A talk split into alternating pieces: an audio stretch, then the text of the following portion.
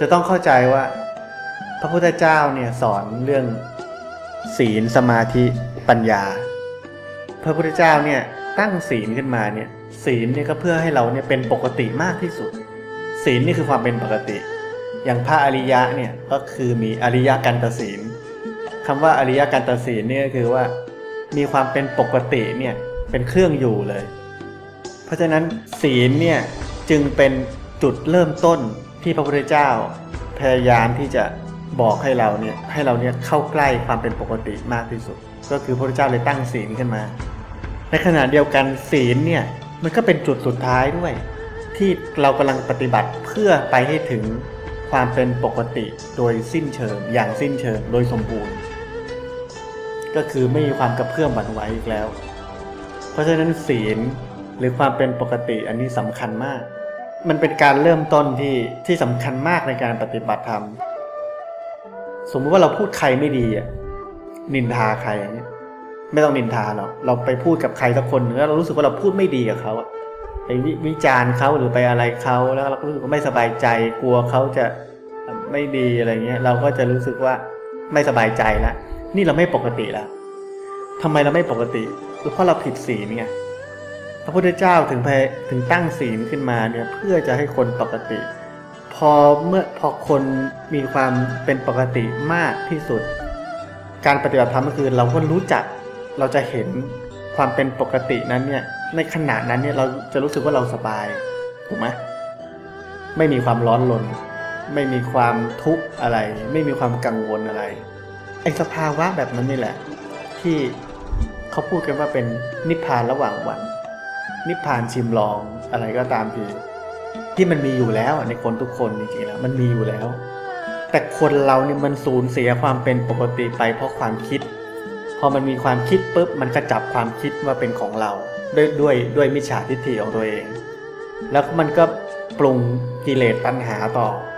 ความไม่เป็นปกติเกิดขึ้นตลอดวัน ตลอดคืน ตลอดชีวิต โดยที่เราเข้าใจว่านี่แหละเป็นปกติของมนุษย์ จริง ๆ ไม่ใช่ พวกเราเข้าใจผิดกันตลอดว่า ว่าสิ่งที่ผิดปกติเนี่ยเข้าใจเป็นความเป็นปกติ ทั้งที่มันคือหัวใจสำคัญของการที่จะไปอยู่เหนือโลกได้ คือความเป็นปกติพ้นออกจากโลกของความคิดนี่แหละ แต่เราถูกสอนสังคมสอนเราว่าเราต้องคิด แล้วพอเราคิดปุ๊บเราเลยเข้าใจว่าอ๋อการคิดนี่แหละเป็นเรื่องปกติ การที่เราต้องทุกข์ต้องสุข การที่มีกิเลสมีความอยาก มีความทะเยอทะยานที่จะ achieve target ของชีวิต นี่แหละเป็นเรื่องปกติ เราเข้าใจผิดตลอดชีวิต เพราะสังคมสอนเรานี่เป็นความผิดพลาดอันใหญ่หลวงของการเกิดมาอยู่ในชาติของมนุษยชาติเลย แต่นี้พระพุทธเจ้าก็บอกทาง พระพุทธเจ้าบอกทางว่า ความเป็นปกติที่พ้นจากความคิดปรุงแต่งเนี่ยเป็นกุญแจดอกสำคัญ แต่ทีนี้ว่าเราจะปกติได้ยังไง ก็คือศีล พอมีศีลปุ๊บเราไม่ทำผิดไม่ทำผิดห้าข้อนี่เราก็ปกติขึ้นเยอะแล้ว ถูกไหมแต่ทีนี้ว่าเรายังมีความคิดอยู่เยอะอยู่ ด้วยอันนี้จิตมีหน้าที่คิด เราจะทำยังไงให้ให้พ้นจากความคิด เพราะเมื่อไหร่เราคิดเนี่ยเราก็ไม่ปกติเหมือนกันไอการที่เราจะพ้นจากความคิดได้ก็คือเรารู้สึกตัว เมื่อไหร่เรารู้สึกตัวปุ๊บเนี่ยเราก็พ้นออกจากโลกของความคิด ความเป็นปกตินี่เกิดขึ้นแล้ว นิดหนึ่ง พอเรารู้สึกตัวให้ต่อเนื่องเนี่ยความเป็นปกติมันก็ต่อเนื่อง แล้วจิตเนี่ยมันจะเคล้าเคลียร์คุ้นเคย ในสภาวะปกตินะนุในสภาวะปกตินี้ไม่มีความคิด อันนี้เป็นสภาวะเรียบเรียบเฉยเฉยๆเป็นจิตที่ไม่มีความดิ้นรนไม่มีความร้อนรนอะไรเลยพอจิตมันรู้จัก เหมือนจิตมันอยู่ในความผิดปกติเหมันอยู่ในน้ำคลำอะ อยู่ในสลัมมานาน พอมันได้มาอยู่คฤหาสน์ได้อาบน้ำสะอาดเนี่ยมันจะรู้ความแตกต่างแล้ว จิตมันจะรู้เองว่าอ๋ออันนี้มันดีกว่านี่ว่าไอการที่ไม่ต้องคิดอะไรไอการที่จิตมันเป็นปกติดีมันดีกว่านี่ว่านั่นแหละกว่าจิตจะรู้อย่างนั้นได้เนี่ย คือการเราการที่เราฝึกมัน ฝึกมันผ่านความรู้สึกตัวนี่แหละ คือในความรู้สึกตัวเนี่ย คือคือในสภาวะเป็นปกติ หรือที่เรียกว่าพุทธะ หรือที่เรียกว่านิพพาน หรือที่เรียกว่าสุญญตาเนี่ยลองนิยามนิพพานสุญญตาความว่างเนี่ยสิ่งเหล่านี้มีนิยามอย่างหนึ่งที่เหมือนกันคือนิยามไม่ได้ มันไม่มีนิยาม อันนี้อันนี้คือจุดสุดจุดสุดท้ายเหมือนกันทำไมความรู้สึกตัวเนี่ยมันถึงนำพาเราไปถึงจุดนี้ได้ ความรู้สึกตัวเนี่ย ให้นิยามความรู้สึกตัวเนี่ย พูดได้ไหมความรู้สึกตัวคืออะไร พูดไม่ได้เหมือนกัน มันอธิบายไม่ได้ มันเป็นสิ่งที่ชี้ให้เห็นได้อย่างเดียว เช่นบอกว่าอ้าวลองหลับตา แล้วยกมือขึ้น รู้สึกไหมว่ามือมันเคลื่อน อะไรเงี้ยพอบอกว่าหลับตาแล้วยกมือขึ้น รู้สึกไหมมือมันเคลื่อนเนี่ย คนนั้นจะรู้สึกรู้รู้ได้ทันทีว่าอ๋อความรู้สึกตัวคืออะไรรู้แล้ว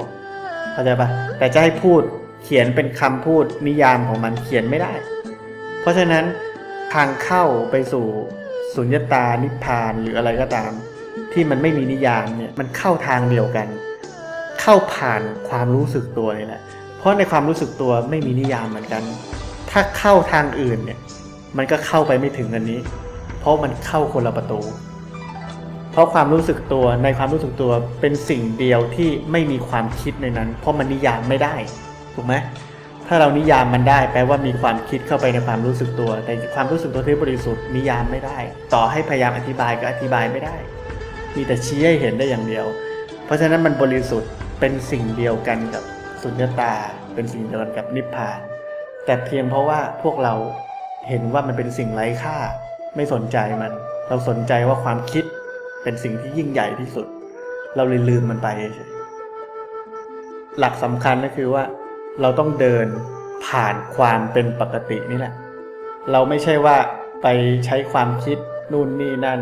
มันเดินผ่านความเป็นปกติที่มีอยู่แล้วในคนทุกคนนั่นแหละ พอมีความเห็นตรงแล้วว่า อ๋อ วิธีการคือแบบนี้นะ คือต้องเห็นความเป็นปกติ พ้นออกมาจากโลกความคิด แล้วก็รู้สึกตัวนี่นะ พอเราอันนี้มีความเห็นตรงแล้วโอเค พอจิตมันเข้าสู่ความเป็นปกติปุ๊บ แล้วเราก็เห็นความเป็นปกตินั้นเนี่ย จิตนั้นนี่ก็พ้นจากความคิด พอจิตพ้นออกจากความคิด แล้วก็เห็นความเป็นปกตินั้นอยู่เนี่ยทุกครั้งที่เราเห็นเนี่ยสัมมาสติก็เลยเกิดขึ้นได้ เพราะความเป็นปกติมันเกิดขึ้นแล้ว แล้วพอเราเห็นอย่างต่อเนื่องเนี่ยสัมมาสตินี่แหละมันเปลี่ยนเป็นสัมมาสมาธิ ความเป็นปกติมันสำคัญมากที่จะนำไปสู่สัมมาสติและสัมมาสมาธิ เพราะมันเป็นสติและสมาธิบนพื้นฐานของความไม่มีเรา ในขณะที่เรามีความเป็นปกติเนี่ยเราเหมือนผ้าขาว ผ้าขาวที่เวลามีจุดดำนิดหน่อยขึ้นมาเนี่ยนิดเดียวเราก็เห็นแล้วว่า อันนี้มีผิดปกติเกิดขึ้นแล้ว แต่ถ้าเราไม่มีความเป็นปกติอยู่เลยเนี่ยเราเป็นเหมือนผ้าสีดำสีมันดำมาแต้มเราก็ไม่เห็นอยู่ดี เพราะเราเป็นสีเดียวกับมัน เพราะฉะนั้นถ้าเรายังไม่ปกติ มันก็เป็นทางไม่ได้ เราจะเห็นอะไรไม่ได้เลย เพราะเราเป็นรวมเป็นสิ่งเดียวกับมัน ให้มีความเป็นปกติเนี่ยเป็นพื้นฐาน แล้วก็พ้นออกมาจากโลกของความคิด รู้สึกตัวนี่เป็นทางหมด ความรู้สึกตัวก็ทำให้เกิดการพ้นออกจากโลกความคิด พอพ้นออกจากโลกความคิด ความเป็นปกติก็เกิดขึ้น ความเป็นปกติเกิดขึ้น ในขณะนั้นก็มีสัมมาสติเกิดขึ้น ในขณะที่มีสัมมาสติเกิดขึ้น ถ้าเราเห็นมันอย่างต่อเนื่อง ก็กลายเป็นสัมมาสมาธิอ่าในขั้นพอพอวันหนึ่งที่มันเต็มมันอิ่มปัญญาญาณก็เกิดขึ้น อริยมรรคก็เกิดขึ้นได้นี่เป็นแบบนี้ ราะในความเป็นจริงแล้วในความเป็นพุทธะเนี่ยไอ้กิเลสต่างๆเนี่ยไอ้ราคะโทสะโมหะ ที่เราพูดกันทุกวันว่า เนี่ยมันโกรธเกิดขึ้นนะ เดี๋ยวมันก็ดับมันไม่เที่ยงหรอกมันเป็นทุกข์เป็นอะไรอย่างเงี้ยคือในความเป็นพุทธะมันไม่มีพวกนี้ สิ่งเหล่านี้เป็นสิ่งไม่มีอยู่จริง เมื่อไหร่ที่เข้าถึงความเป็นพุทธะเนี่ยในขณะนั้นเนี่ยไม่มีกิเลสแล้ว กิเลสมันไม่มีอยู่ในความเป็นพุทธะ